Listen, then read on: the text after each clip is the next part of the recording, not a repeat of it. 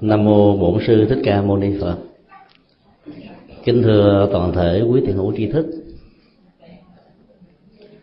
Ba năm trước cũng vào mùa đông này, chúng tôi đến thăm viếng à, thiền viện và gặp thượng tọa đang ở trên nóc của ngôi chùa để à, tiến hành làm và hoàn tất ngôi chánh điện trang nghiêm như ngày hôm nay chúng ta chứng kiến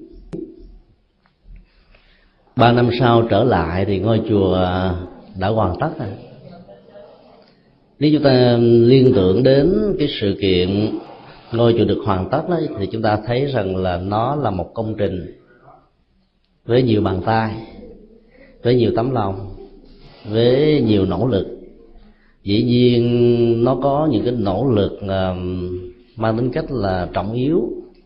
Để từ đó các nỗ lực khác đó được tập hợp được phổ biến và tạo ra một cái hiệu ứng kết quả uh, cho việc thành lập một ngôi tự viện rất trang nghiêm hỗ trợ cho sự tu học của um, phật tử ở tại à, sydney này. Cái hiện tượng chung và riêng đó nó được nói đến trong nhà Phật như là um, sự tổng hòa của um, cái quy luật nhân và quả ở trong đời sống của chúng ta mặc dù đạo Phật không có thừa nhận có nguyên nhân khể thủy nguyên nhân đầu tiên dưới bất kỳ hình thái nào, nhưng vẫn thừa nhận rằng là có những tác nhân chủ yếu. Và trên cơ sở cái tác nhân chủ yếu này đó, các duyên hỗ trợ sẽ làm cho tác nhân chính đó trở thành một kết quả nào đó. Cái chung và riêng đó được gọi trong nhà Phật là cộng nghiệp và biệt nghiệp hôm nay chúng tôi xin chia sẻ một phần uh, nội dung căn bản của uh, hai khái niệm vừa nêu ở trong uh, tinh thần lời của Phật dạy. Chúng ta thử khảo sát một câu chuyện có thật nho nhỏ cách đây bốn hôm vào ngày 21 tháng 6 2006 vừa qua. Chúng tôi được thượng tọa viên chơn chủ trì chùa Vĩnh Nghiêm đưa đi tham quan thạch động của Sydney khi được dẫn vào trong thạch động này thì um, người hướng dẫn viên đó, bỗng dưng tắt hết tất cả những ngọn đèn bên trong và hỏi lên một câu rằng mọi người có mặt đó, có sợ gì hay không? Một màu đen đã đổ lên trên tất cả ánh mắt của mọi người. Không ai còn nhìn thấy ai nữa. Và họ nói một câu rất đồng thanh là sợ ma sau đó người hướng dẫn viên bật đèn lên. Và ông ta dùng một cái đèn pin nữa, dọi lên ở trên cái phần trần của những thạch nhũ rất đẹp. Và đó nó có một cái um, cái cấu hình rất là đặc biệt. Mà nhìn vào đó đó, mỗi người tưởng tượng theo một cách thế khác nhau. Ông mới hỏi à, các bé gái khoảng chừng à, 5 tuổi, là khi các con đi biển đó, các con sợ cái gì nhất? Ba bé gái đã đồng thanh trả lời là sợ cá mập ông mới chỉ lên cái trần nhà. Cái hình thù mà chúng tôi nói là nó có cái hình đặc biệt đó. Hỏi là cái này có giống là cái miệng của cá mập hay không? Các em nói rất giống. Và chúng la lên vì sợ quá. Cái hiện tượng chung và riêng nó trở thành như là một phần hoạt động thuộc về à, dạng thức, một năng lực được tồn tại và tiềm ẩn trong à, tâm thức của con người. Cái hoạt dụng đó nó có thể được xuất phát lên phát triển và trở thành một cái gì đó rất ấn tượng rất mạnh trong bất kỳ một thời điểm nào.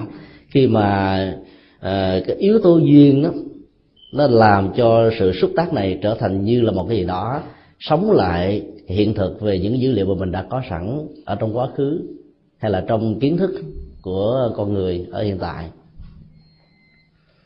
Cái nỗi sợ hãi về ma được xem như là, với cái tâm thức chung của rất nhiều người. Nói chung là những ai đã từng xem qua nền văn học ma, xem qua các loại phim ảnh ma, xem qua tất cả những gì mà con người đã từng chứng kiến và kể lại dưới nhiều hình thái khác nhau, chẳng hạn như một bức tranh hay là một cái ờ, bức phù điêu vân vân.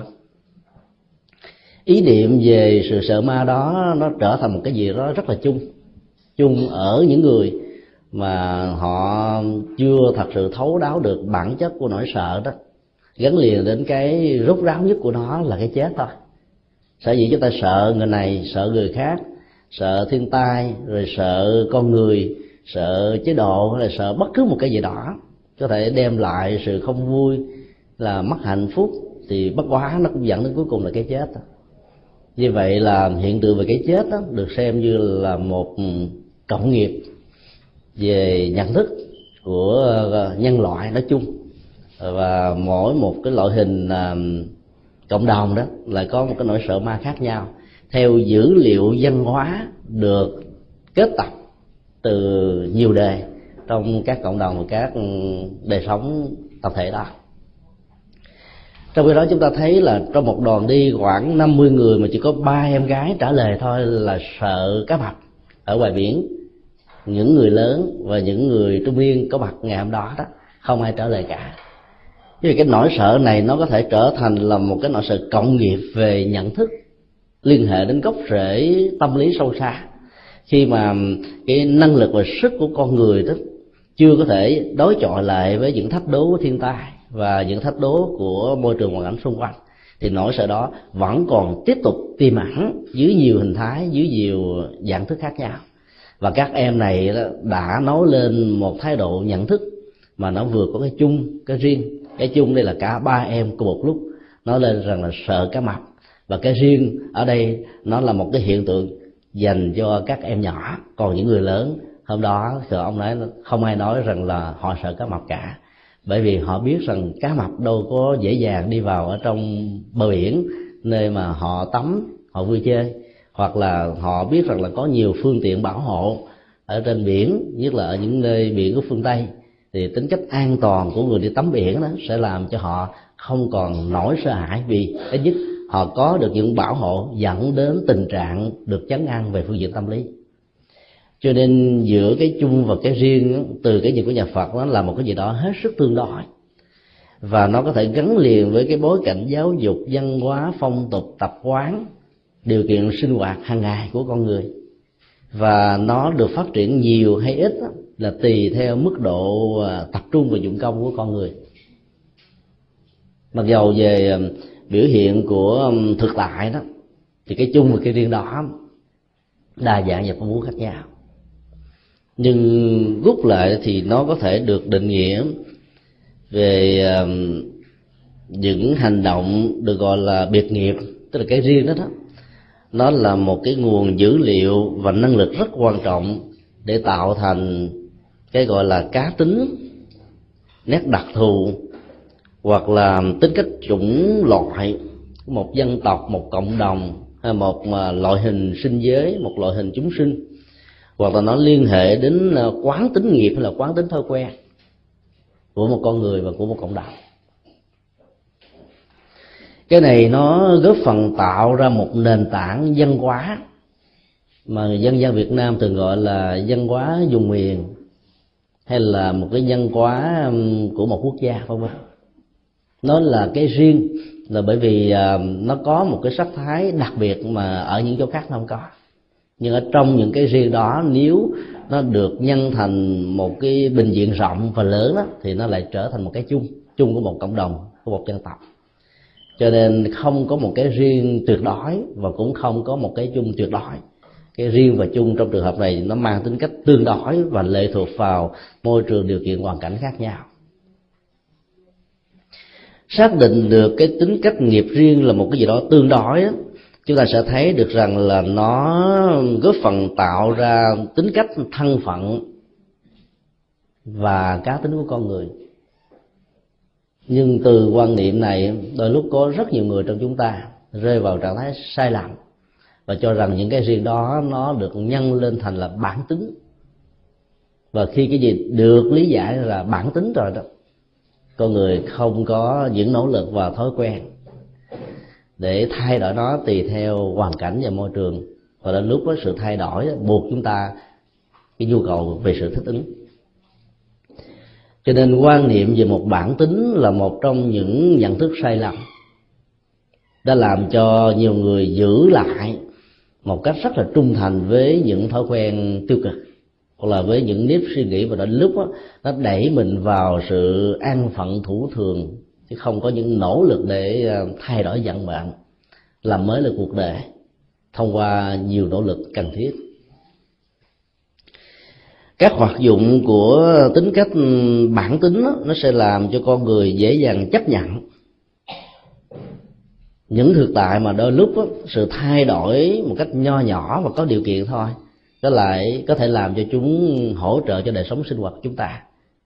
Nhưng họ lại không làm những nền tôn giáo và ý thức hệ dân hóa của um, đa thần và nhất thần đều rơi vào tình trạng là nhấn mạnh đến cái bản tính của con người vì họ đã kết um, tính cách bản tính đó đó với một vị sáng tạo à, dưới danh nghĩa của những tôn giáo khác nhau và tính cách bản tính này đã được um, những nền tôn giáo đó cho rằng đã được sắp đặt khi con người bắt đầu có mặt ở trong thai của một người mẹ. Cho nên sự kiện phát triển về giáo dục, điều kiện hoàn cảnh chỉ là những chất xúc tác và những dữ liệu quan trọng cần thiết để cho cái bản tính nó được phát huy theo cách thức nó vốn có mà thôi. Cho nên nó dẫn đến một thái độ an phận, thủ thường, chấp nhận. Rồi mặc dầu biết rằng có những quan điểm trình bày trong một số thánh kinh đó là sai lầm nhưng đôi lúc người ta lại không có dám đặt ra những vấn đề để vượt lên trên và làm mới những cái rất là cần thiết. Vì nếu không làm mới những cái đó đó đời sống và nỗi bất hạnh của con người sẽ rơi vào một cái bế tắc rất là lớn. Chẳng hạn như uh, chế độ tập cấp của xã hội ấn độ được gắn liền với học thuyết um, chủ nghĩa lao động và phân công lao động.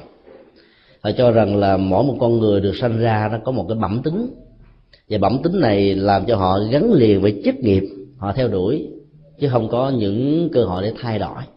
Cho nên sự lý giải chủ nghĩa phân chia giai cấp dưới góc độ phân công lao động đó làm cho rất nhiều người thiếu ờ, tư duy và thiếu cơ cơ sở ờ, dữ liệu để tham khảo đó, chấp nhận một cách rất là khổ đau.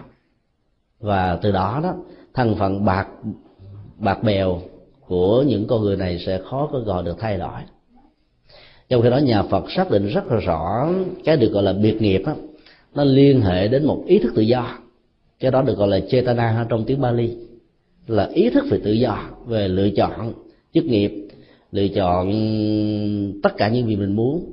Tự do phát biểu tự do nói tự do làm tự do hướng tới một đời sống thoải mái an vui.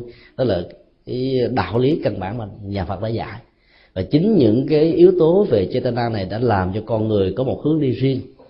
À, và có một nhận thức riêng, có một khuynh hướng riêng. Cái đó nó tạo ra con đường, tạo ra hạnh phúc, tạo ra giá trị, vân vân. Do đó chủ nghĩa giai cấp đặt trên nền tảng của phân công lao động sẽ là một biện hộ rất lớn. Và biện hộ này sẽ đẩy nỗi khổ niềm đau của con người theo một cách thức là tăng dần điều mạnh dần điều và lớn dần điều. Bao nhiêu thế kỷ trước khi đức phật ra đời, chủ nghĩa phân chia giai cấp đó đã có mặt rồi. Bây giờ mấy mươi thế kỷ sau, nó cũng y hệt như vậy và nó có một cái mức độ diễn tiến là phức tạp hơn. Từ bốn giai cấp đã phát sinh ra trên 300 giai cấp nhỏ nữa. Và tính cách giai cấp này đã được gắn liền với thân phận của con người thông qua cái họ. Đọc vào cái họ của một người nào đó chúng ta biết là họ ở những cấp nào. Bà la môn, bà la môn loại cao loại vừa loại thấp. Hay là sắc lợi lệ lợi cao lợi vừa và thấp. Hoặc là giai cấp thương gia, cao, vừa, thấp. Và những người nô lệ cũng vậy. Cho nên thân phận bạc bèo đó khó có gọi được xóa sổ lắm. Không làm được mới. Vì cái quan niệm cho rằng tất cả những gì diễn ra trong cuộc đời của họ là một bản tính. Gắn liền với một vị thượng đế hay là thần linh nào đó.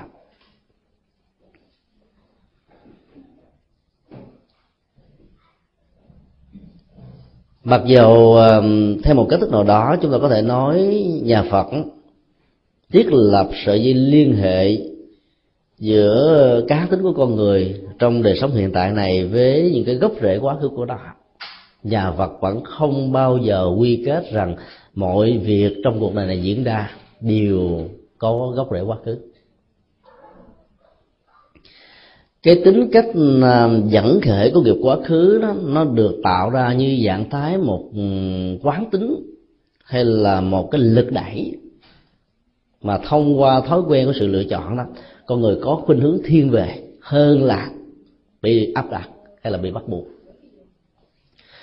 Chúng ta thử à, khảo sát cái hiện tượng thôi nôi vốn gắn liền với à, nền giáo dục của phật giáo từ ngàn xưa ở việt nam đó thì biết rằng đây là một trong những nghệ thuật để định hướng nghề nghiệp của con người.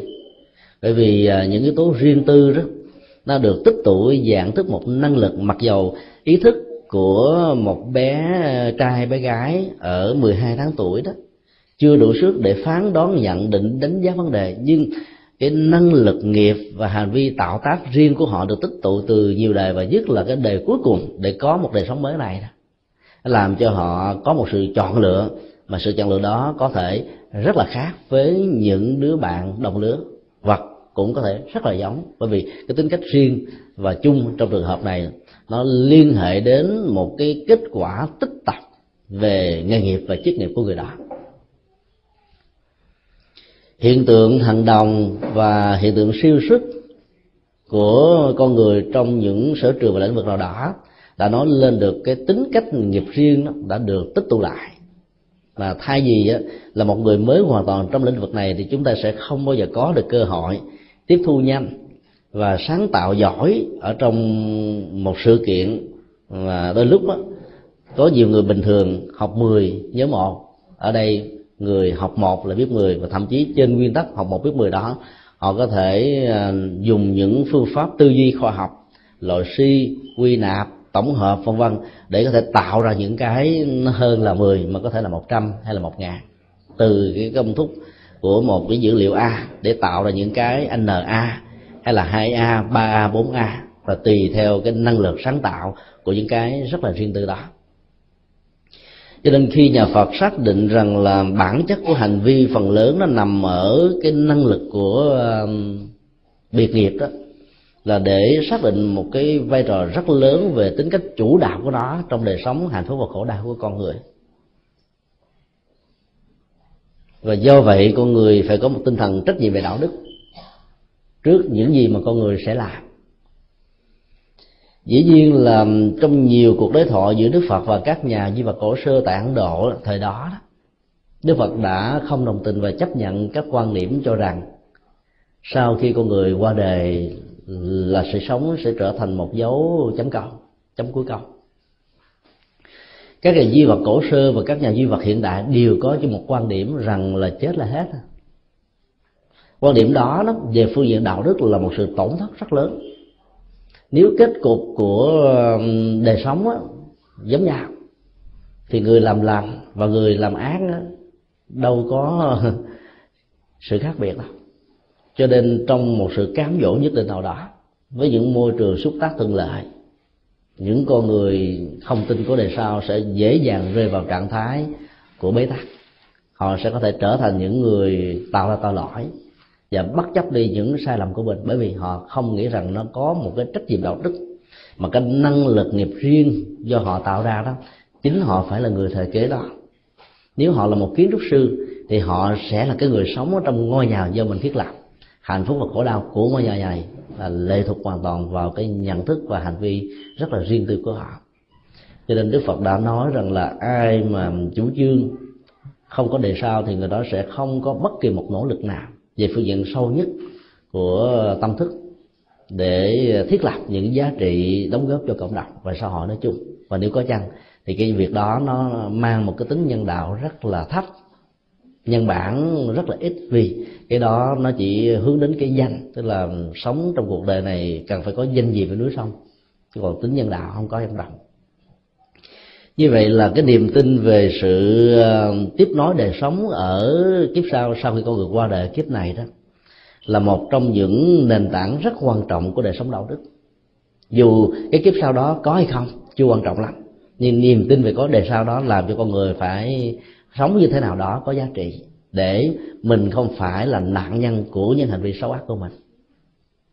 Cái năng lực của biệt nghiệp và nhận thức của năng lực biệt nghiệp nó ảnh hưởng, chi phối đời sống hạnh phúc khổ đau của con người, sẽ làm cho con người sống có ý nghĩa hơn, có giá trị hơn. Do đó, niềm tin được nhà Phật nói như là một trong những cửa ngõ đi vào đạo là nó gắn liền với niềm tin nhân quả này. Còn nếu niềm tin tôn giáo và tín ngưỡng không, thì nó làm sao là con đường đi vào đạo mà nó có thể là con đường Ừ, đi ngược lại với đạo.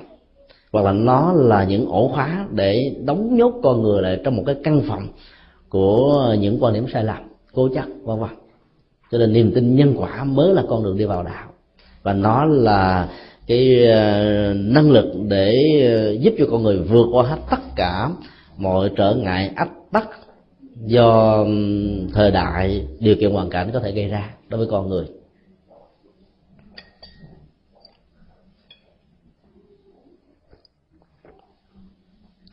Xác định tính cách nghiệp riêng.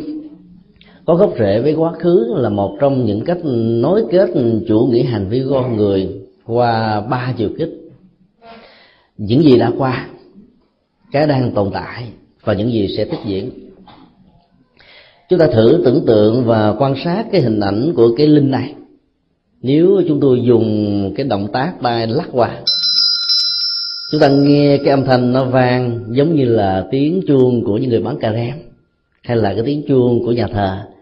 Hoặc là một ừ, tín hiệu cho biết rằng là cái âm thanh vang lên, cho chúng ta biết rằng công việc cần phải được bắt đầu, hay là nó như là một cái điểm báo kết thúc của một cái giờ học phân văn, tùy theo cách sử dụng riêng và chung của con người. Điểm mà chúng tôi muốn nói về cái hành động chúng tôi lắc cái tiếng chuông này đó nó tạo ra một âm vang. Âm vang đó nếu chúng ta lắng tai nghe, thì quý vị sẽ thấy rằng là cái âm hưởng nó tác động vào màng nhĩ của chúng ta, tạo ra một kiến thức về làn sóng âm. Cái âm thanh này trong hay là ngân vang, hay là cục ngủng, hay là nó chỉ tồn tại trong vòng 3 giây cho đến 10 giây là tùy theo cái vị trí vật lý ngồi gần và xa của quý vị với cái độ xuất phát, cái cái điểm xuất phát của âm thanh này quan trọng hơn là ở chỗ chúng ta nhìn thấy là khi cái tiếng chuông này được kết thúc, sau độ ngân quan khoảng chừng 3 cho đến 5 giây đó đó, nó không phải là dấu kết thúc, dấu chấm dâu cuối cùng, mà nó còn tạo ra một cái um, âm hưởng, và âm hưởng đó nó tùy theo sở thích của từng người đang có mặt ở trong căn phòng này. Có người thích cái âm thanh của tiếng chuông, nhưng có người là thích âm thanh của tiếng mỏ, có người là thích âm thanh của đờn ờ, thích của các nhạc cụ vân vân, nói chung và sự thích khác nhau này có thể tạo ra những cái hiệu ứng tâm lý tiếp nhận cái tiếng vang. Tiếng chuông đã kết thúc cách đây khoảng chừng 3 phút khi chúng tôi lắc cái quả chuông này. Nhưng cái âm hưởng và cái nhận thức về tiếng chuông đó vẫn tiếp tục đang diễn ra. Và sự diễn ra đó nó có lại tạo ra những hiệu ứng về tâm lý nữa. Thích và không thích. Thích theo cái kiểu nhiều hay là ít. Thích một cách có điều kiện hay là vô điều kiện. Hoặc là không thích nó nó cũng theo cái thức có điều kiện và không điều kiện đó cho nên một hành vi lắc chuông đã được kết thúc. Ấy thế mà cái ảnh hưởng của hành vi lắc chuông đó đẳng, vẫn đang còn tác động. Và đến lúc khi quý vị trở về lại ngôi nhà của mình, nghe lại, nhớ lại cái tiếng chuông, và mình nghĩ rằng là cái tiếng chuông này nó có cái à, âm vang trầm lắng, và do đó nó có tác dụng trị liệu rất cao. Và do vậy, nhà chùa thường sử dụng tiếng chuông như là một cái lời cảnh tỉnh rằng là cuộc đời này nó có những cái tiếng vang, nó có những cái ảnh hưởng, nó có những cái tiếng giỏi, và rồi mọi thứ đều phải trôi qua. Và cái quy luật vô thường đó nó cứ đi, không bao giờ dừng lại. Cho nên hãy để cho mọi thứ diễn ra trong cuộc đời này như là âm vang của tiếng chuông, nghĩa là không giữ lại những nỗi đau, không giữ lại những uất hận, không giữ lại những buồn phiền, không những giữ lại những cái năng lực tâm lý tiêu cực, vì nó sẽ biến mình trở thành một nạn nhân và do đó, cái nỗi niềm hạnh phúc hay là những khát vọng về hạnh phúc mà chúng ta mong đợi đó, nó sẽ luôn luôn trở thành bị lẫn lộn với niềm đau trong quá khứ. Chẳng hạn, đó là một cách quán niệm ừ, theo cách thức thiền quán của nhà chùa. Động tác của tiếng chuông đã kết thúc, âm hưởng của nó vẫn đang còn vang vọng, cho nên chúng ta thấy là mọi sự vật hiện tượng trong cuộc đời cũng diễn ra theo một cách tương tự như vậy cái đó được ờ, nền triết học bát nhã của nhà phật gọi bằng một thuật từ chỉ bốn âm tiết thôi, bốn từ thôi. Bắt sanh bắt diệt. Tức là nó không có sự khởi thủy. Nếu như tiếng chuông này có sự khởi thủy đó thì chúng ta không cần đánh, nó vẫn kêu. Nó kêu hoài ta. Nó kêu một cách vô cớ. Mà chuyện đó là chuyện không có. Cho nên nó có mặt là nhờ những yếu tố, những tác động tác động của ờ, việc cầm cái quả chua này lên và cái động tác lắc tay và cái dụng ý tạo ra một cái âm vang để phân tích về giá trị âm vang đó về phương diện nhân quả, vân vân. Và nhiều yếu tố khác nữa. Và nó không bao giờ mất đi là ở chỗ là âm vang này, mặc dù mình không còn nghe. Nhưng cái tiếng sóng âm đó vẫn đang còn tồn tại trong vũ trụ này. Tồn tại mãi, cho đến ngàn sau nó cũng không mất. Đến một lúc nào đó, các nhà khoa học gia sẽ tạo ra được những chiếc máy. Có thể tích tụ được những làn sóng âm, ngôn ngữ của một nhân vật ra đề cách đây ba ngàn năm, bốn ngàn năm, chuyện đó có thể làm được. Bởi vì tính cách của âm hưởng này không mất đi. Và nó có thể biến dạng hay là nó bị tác động, hòa trộn với nhiều sóng âm khác làm cho chúng ta nghe nhưng mà không biết nó là cái gì. Chứ nó không mất như vậy là hành động, dù là rất riêng tư của con người thông qua nếp suy nghĩ, tư duy, tự do ý chí, suy luận, tổng hợp, quy nạp, diễn dịch, nhận định đánh giá. Đều là những cái có thể tạo ra cái âm hưởng dài và ngắn là tùy theo cái mức độ và góc độ dụng công của con người. Chính quan niệm về à, tính cách không dừng mắt của một năng lực nghiệp riêng làm cho con người có à, tinh thần trách nhiệm đạo đức về những gì mình đã làm, sẽ làm và đang làm. Cho nên quán chiếu về hiệu ứng năng lực nghiệp riêng đó, sẽ giúp cho hành giả Phật giáo trở thành một con người rất là đứng đắn và chính chắn ở nhiều góc độ khác nhau. Một mặt khác khi chúng ta phân tích về nghiệp riêng đó là chúng ta tạo ra được những hiệu ứng tâm lý về đời sống. Mà chúng ta không cần phải có những thái độ như là cảm thấy buồn mặc cảm thân phận về à, những gì mà mình không bằng những người khác ở trong những lĩnh vực chuyên môn. Chúng ta cũng không cần phải có một cái ờ, cách thức bắt trước để tạo ra hệ giá trị cho riêng bản thân mình. Nỗ lực như vậy là đang cắt đứt cái gốc rễ dân hóa riêng mà mình đang có. Để hòa nhập vào một cái nền dân hóa mới và nền dân hóa đó đó, vẫn không bao giờ chấp nhận rằng mình là cái gốc rễ dân hóa mà nơi mà mình muốn hòa nhập lại là một cái nỗ lực của rất nhiều à, cộng đồng Việt Nam sống ở hải ngoại, thỉnh thoảng bị rơi vào tình trạng đó là muốn tiếp nhận cái nền văn hóa hiệp chủng quốc như là úc và hoa kỳ. Đa sắc tộc, đa phong tục tập quán và đa sắc thái khác nhau. Nhưng mà trong sự à, tiếp biến để tiếp thu những cái nền tảng văn hóa mới đó, có rất nhiều người đã chặt đứt đi cái gốc rễ văn hóa của mình bằng cách là mỗi lần mà khi ai hỏi đến cái nguồn gốc ừ, có mặt của mình đó, là người gì? Có nhiều người mặc cảm không muốn nói rằng là mình là người Việt Nam. Mặc cảm đó không phải là không có lý do. Vì đất nước Việt Nam nghèo quá khổ đau quá tan tóc quá chết chóc quá bất hạnh quá. Và nhiều nỗi niềm đã làm cho là người thì ở trong kẻ thì ở ngoài. Nhiều ờ, bước ngoặt của lịch sử đã làm cho nỗi đau của dân tộc ừ, dâng lên rất là nhiều. Cho nên có nhiều người không muốn nhìn thấy nỗi đau đó, không muốn nhớ lại những gì đã diễn ra đối với mình, gia đình của mình. Cho nên không muốn thừa nhận rằng mình như là một người việt nam. Trong khi đó, có rất nhiều người hãnh diện tự hào một cách rất là trơ trẽn.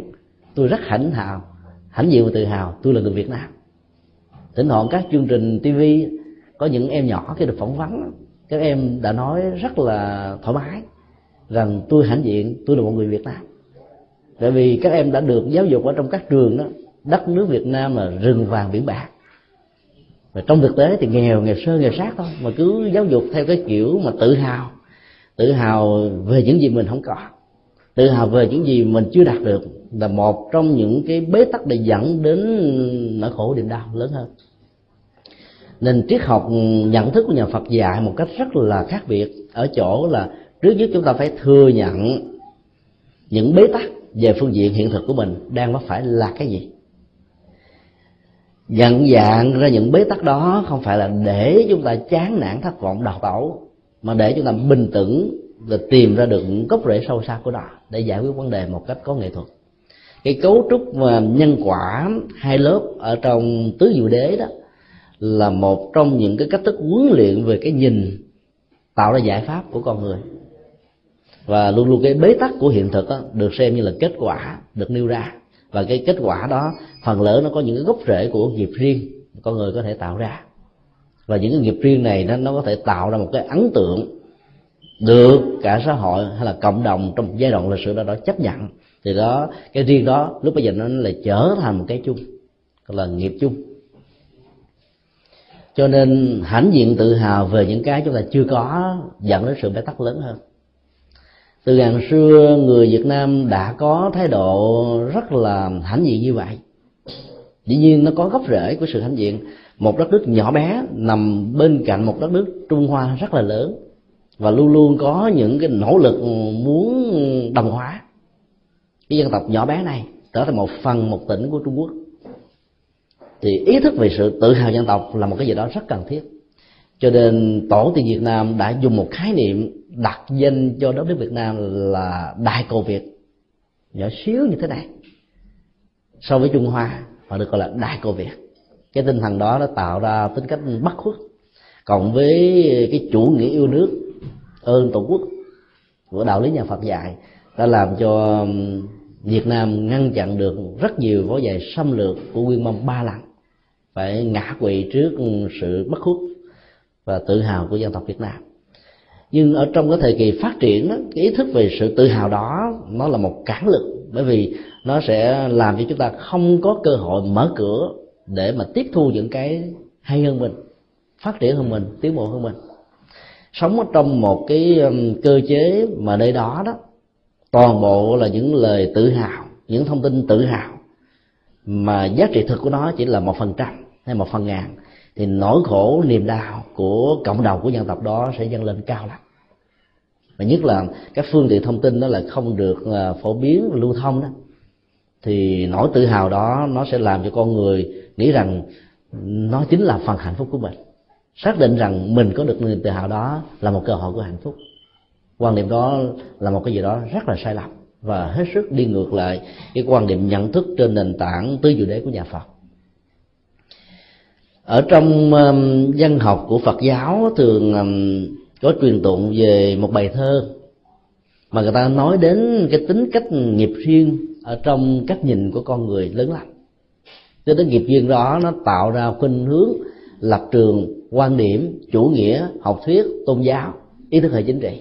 Tất cả đều phát xuất từ cái riêng. Và khi cái riêng đó nó có một ảnh hưởng lớn rồi đó thì nó lại có quần chúng có người hưởng ứng có người theo có người ứng dụng, có người truyền thừa. Và lúc đó, cái riêng này sẽ được nhân thành một cái chung. Tức là nghiệp cộng đồng. Bài thơ nổi tiếng trong trường hợp này là mô tả về một cảnh núi hùng vĩ của núi lô sơn.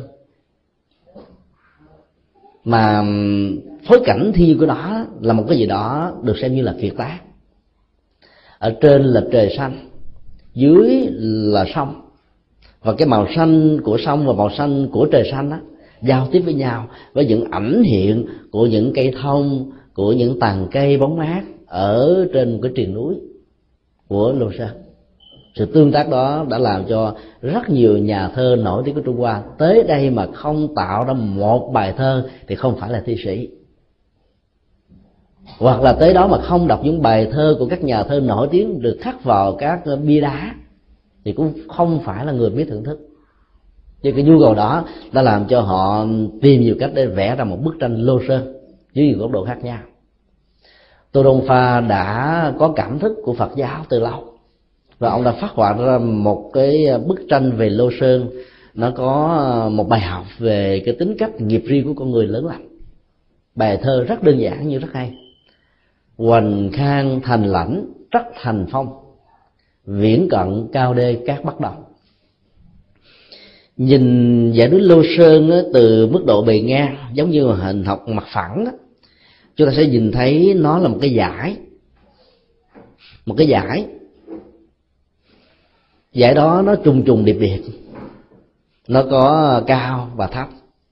Cái trước nói cái sau. Cái sau nâng đỡ cái trước và nó tạo ra một cái thế hùng vĩ đẹp còn nếu nhìn nó từ một góc độ là một người đang thấp và ngước lên ở trên chót vót của đó đó, thì chúng ta sẽ thấy nó là một cái gì đó cao và mình là một cái gì đó rất nhỏ bé.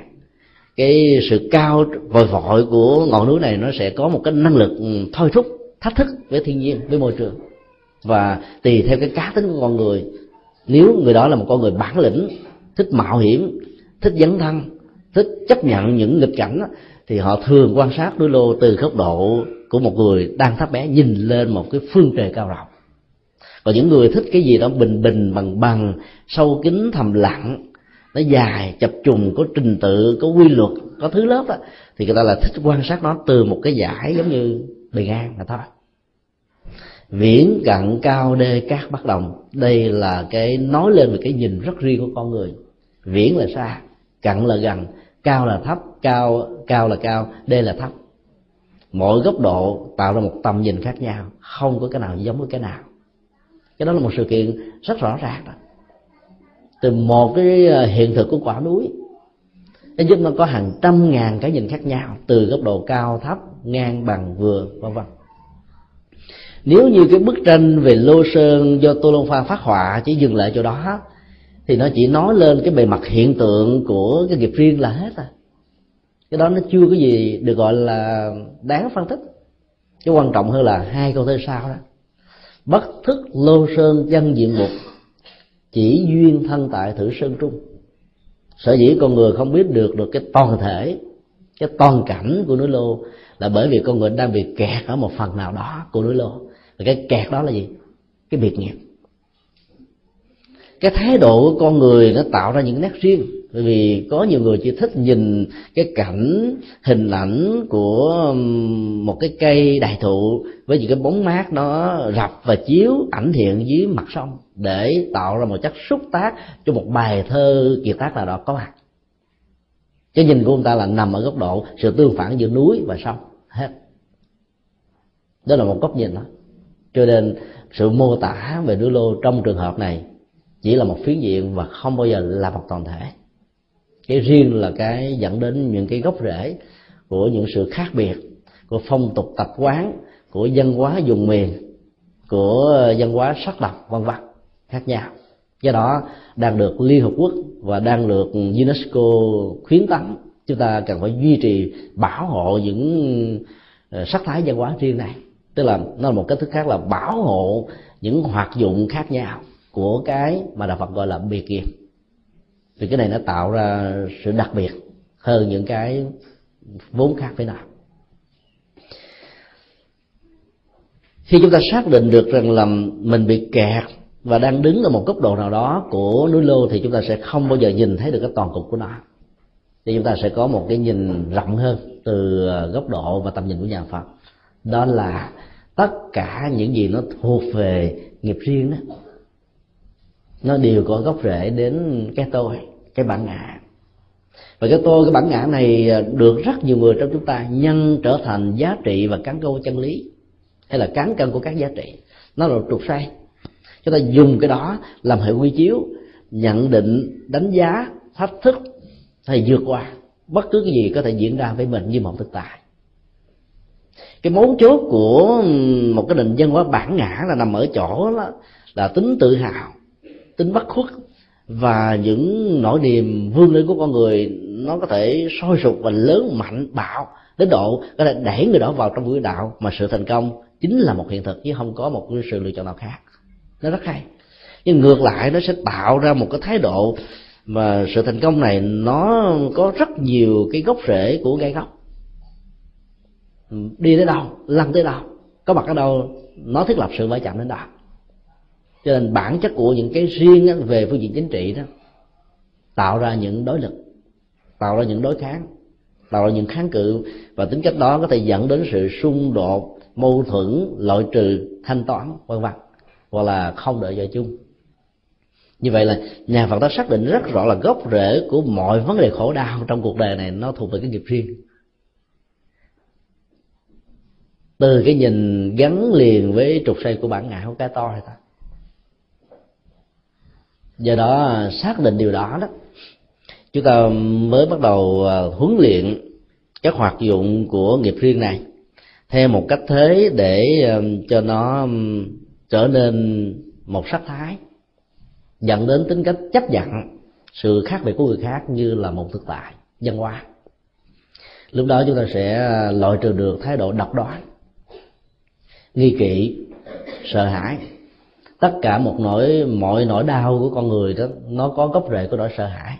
Nó theo cái nhìn của nhà Phật, vì nỗi sợ hãi đó đó là bạn đồng hành của cái nhà Phật gọi là hiện tượng vô minh, tức là thiếu sáng suốt. Do vì sợ hãi, cho nên luật lệ hà khắc được thiết lập. Do vì sợ hãi, cho nên người ta không dám chấp nhận những người giỏi hơn mình. Do vì sợ hãi, cho nên thà giết lầm chứ không có tha lầm do vì sợ hãi, cho nên cấm đoán và thiết lập những luật pháp mất đi tính cách tự do. Và nó mất đi tính cách dân chủ hay là thoải mái, vân vân. Tất cả cái đó đều là gốc rễ của sợ hãi cả. Và khi mình xác định được rằng là tính cách riêng như vậy đó, nó như là một thực tại và nó diễn ra ừ, như là một cái làn sóng vậy. Cho nên khó có thể chặn được điều đó. Thay vì là mình kháng cự với những cái tính cách riêng, nghiệp riêng của người khác, thì nhà Phật dạy hãy có một cái nhìn chấp nhận à, với một thái độ rằng là sự đa dạng là phong phú. Nhiều có thể mang lại sự lợi lạc. Chứ đừng có sợ rằng là sự có mặt của một cái khác với mình đó, sẽ làm cho mình bị đẩy lùi bị quên đi bị thay thế bị mất chỗ đứng. Quan niệm về một cái riêng cho nền tảng một cái tôi như một chuột say đó sẽ dẫn ra nỗi khổ niềm đau cho cộng đồng cho xã hội lớn lắm hiểu được tính cách và hoạt dụng của nghiệp riêng thì con người sẽ bớt đi được cái tính cách ganh tị và hiềm khích với nhau. Vì à, chúng ta không muốn người khác nổi trội hơn mình. Chủ nghĩa khác hay là bất cứ một cái gì khác với mình đó, trở thành có ảnh hưởng và có giá trị đóng góp của nó. Cho nên sự hiểu biết đó, sẽ được phát sinh khi con người hiểu được tính cách nghiệp riêng của một cộng đồng một xã hội một giai đoạn lịch sử vân vân và do đó nó có thể tạo ra một phong cách rất là thoáng, một sự độ lượng, vân vân. Và mình có thể có mặt với những người khác mà mình không hề sợ rằng người đó có thể là một người hại mình. Ở nơi nào, chủ nghĩa nào mà có những nỗi sợ hãi để dẫn đến những sự cấm đoán á, thì nơi đó chúng ta biết là sự bất công sẽ có mặt, nỗi khổ đau sẽ có mặt thôi. Cho nên học thuyết về nghiệp riêng của nhà Phật là một trong những cửa ngõ để dẫn tới một thái độ rất là phóng khoáng, tự do. Và trên nền tảng của sự tự do lựa chọn theo học thuyết Chetana như là một phần rất quan trọng để tạo ra các hành vi của tư duy, của nhận thức, của lời nói, của ngôn ngữ, của văn chương, của thi phú, của nghệ thuật, vân vân. Khác nhau, đa dạng trong cuộc đời này. Và tính cách khác nhau đó mới tạo thành một cái cấu trúc xã hội. Và nhờ đó đó, xã hội được tồn tại và phát triển nếu trên thế giới này mà mọi người giống nhau hết, tất cả những người nữ mặc cùng một màu, một sắc áo, cùng một kiểu, có lẽ là buồn tẻ vô cùng. Tất cả mọi người nam cũng có một cách thức tương tự như vậy. Mặc dầu trên thực tế thì họ đơn giản hơn những người nữ nhiều. Có lẽ nó không còn là cái văn hóa của y phục nữa phải không ạ? Và cả toàn thể nhân loại đều ăn cùng một loại thực phẩm thì đâu còn là dân hóa của âm được nữa. Cho nên ở mỗi cái, mỗi riêng và những cái riêng đó được gọi đến trong nhà Phật như là một cái biệt nghiệp của một con người, một cộng đồng, một dân tộc, một quốc gia. Và thấy được điều đó thì chúng ta sẽ có được cái tính cách dung thông, không có ngăn ngại, không có bị trở ngại về tính cách khác biệt của người khác và xem rằng sự khác biệt này như là một nỗ lực hỗ trợ giúp cho chúng ta à, có một giá trị tham khảo rất là căn bản và cần thiết.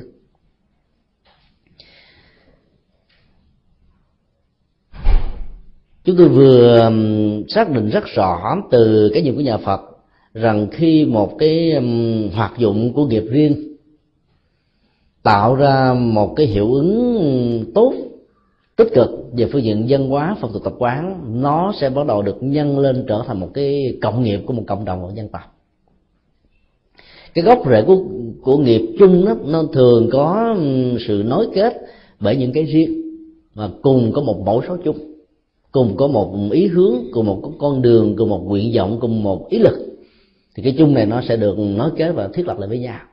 Chẳng hạn như những cái kèo, cái cột của um, cái khung sườn nhà của ngôi chùa này, nó tạo ra một ngôi chánh điện hoành tráng. Nếu thiếu những cái chung với những cái chức năng riêng biệt đó, thì chắc chắn ngôi chùa này nó sẽ không có thể tồn tại, đứng vững lâu dài để phục vụ cho những sinh hoạt tâm linh và đạo đức của cộng đồng người phật tử tại đây. Cho nên tính cách của cái chung đó nó đặt trên nền tảng của những cái riêng có cùng một mẫu số.